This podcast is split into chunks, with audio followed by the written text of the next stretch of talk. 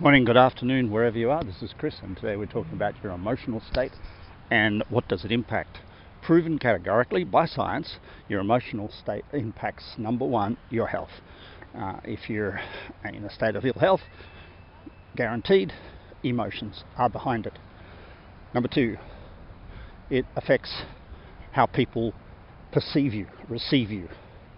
Um, if you're in a state of inf- heightened state or a lowered state, people perceive it and interpret it before you speak.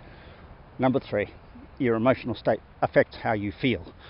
So if you're feeling not how you want to feel, uh, low in energy, uh, low in inspiration, uh, it's your emotional state that's causing it.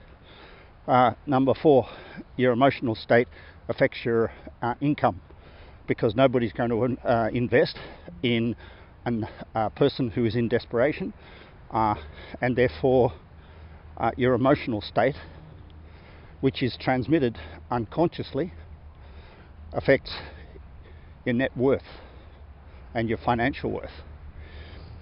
Number five, nothing affects the child more than the unlived life of the parent. So, all the good parenting and all the good schools and all the good everything has less impact than the emotional state of the parent. Number six, it affects your friendships, community, and relationship with your significant other.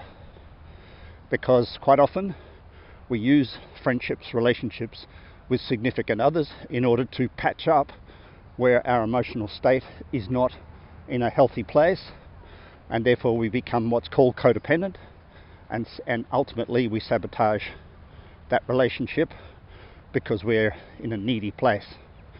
Number seven, it affects your spirituality because if you're not in an emotional state or in control of that emotional state, you're in them at the mercy of the world. The world's going to be supporting and challenging you, and as a consequence, you're going to be your expectations are going to be hit on a daily basis. Uh, I read today, happiness equals expectations minus reality or reality minus expectations. Spirituality, in this case they're calling it happiness, reality minus expectations. And if your emotional state is such that you can't control that, then your expectations will be false, disappointment will be large, your depression will be huge, and your emotional state will be fluctuating based on your environmental circumstances. This is Chris. Have a great day. Bye for now.